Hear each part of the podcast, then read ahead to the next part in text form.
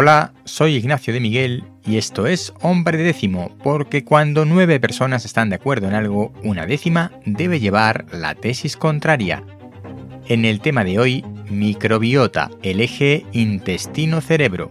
La verdad es que lo mejor que puedo hacer hoy es recomendar que te leas un artículo publicado en theconversation.com en español porque refleja muy bien lo que se conoce sobre la relación entre las bacterias intestinales o la microbiota intestinal y el cerebro, en particular en lo que se refiere a la fatiga crónica.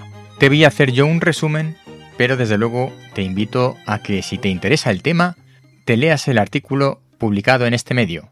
La fatiga crónica no es algo nuevo, pero sí que está más a la orden del día porque es una de las condiciones post-COVID o de COVID persistente que más se dan actualmente. En principio parece que lo que se conoce como fatiga crónica podría tener su origen en una inflamación general del organismo. Ya sabemos además que determinada microbiota del intestino delgado puede estar relacionada con problemas cognitivos. Así que el eje intestino-cerebro yo creo que no tiene ninguna duda. La cuestión es saber hasta qué punto la microbiota es determinante para tener esos síntomas o es una consecuencia. Cada vez más se ve que hay una relación muy directa y que hay cierta parte de causa-efecto y no solo es una cuestión de consecuencia.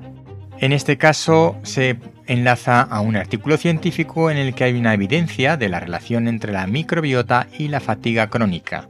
El siguiente paso, una vez que hemos establecido esta relación, sería ver cómo le ponemos remedio, lo cual no es exactamente tan sencillo, pero el artículo concluye, como no podía ser de otra manera, con unas recomendaciones de vida saludable para favorecer la mejor microbiota en nuestro organismo, como es practicar actividades al aire libre, disminuir el estrés, respetar los ciclos de sueño tomar los menos antibióticos posibles y en lo que se refiere a la alimentación, pues nada de ultraprocesados ni azúcares y cuidado con el gluten, aumentar frutas, verduras y pescado azul rico en omega 3.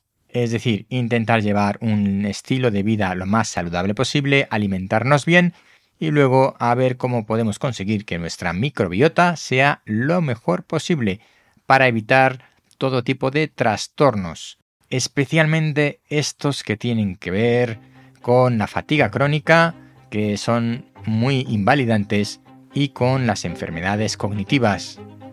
Lo mejor de esta noticia es que cada vez encontramos evidencias directas entre microbiota y salud y poco a poco encontraremos la forma de tener la microbiota que nos hace falta para estar sanos.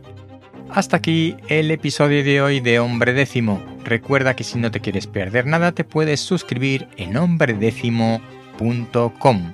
Nos vemos pronto.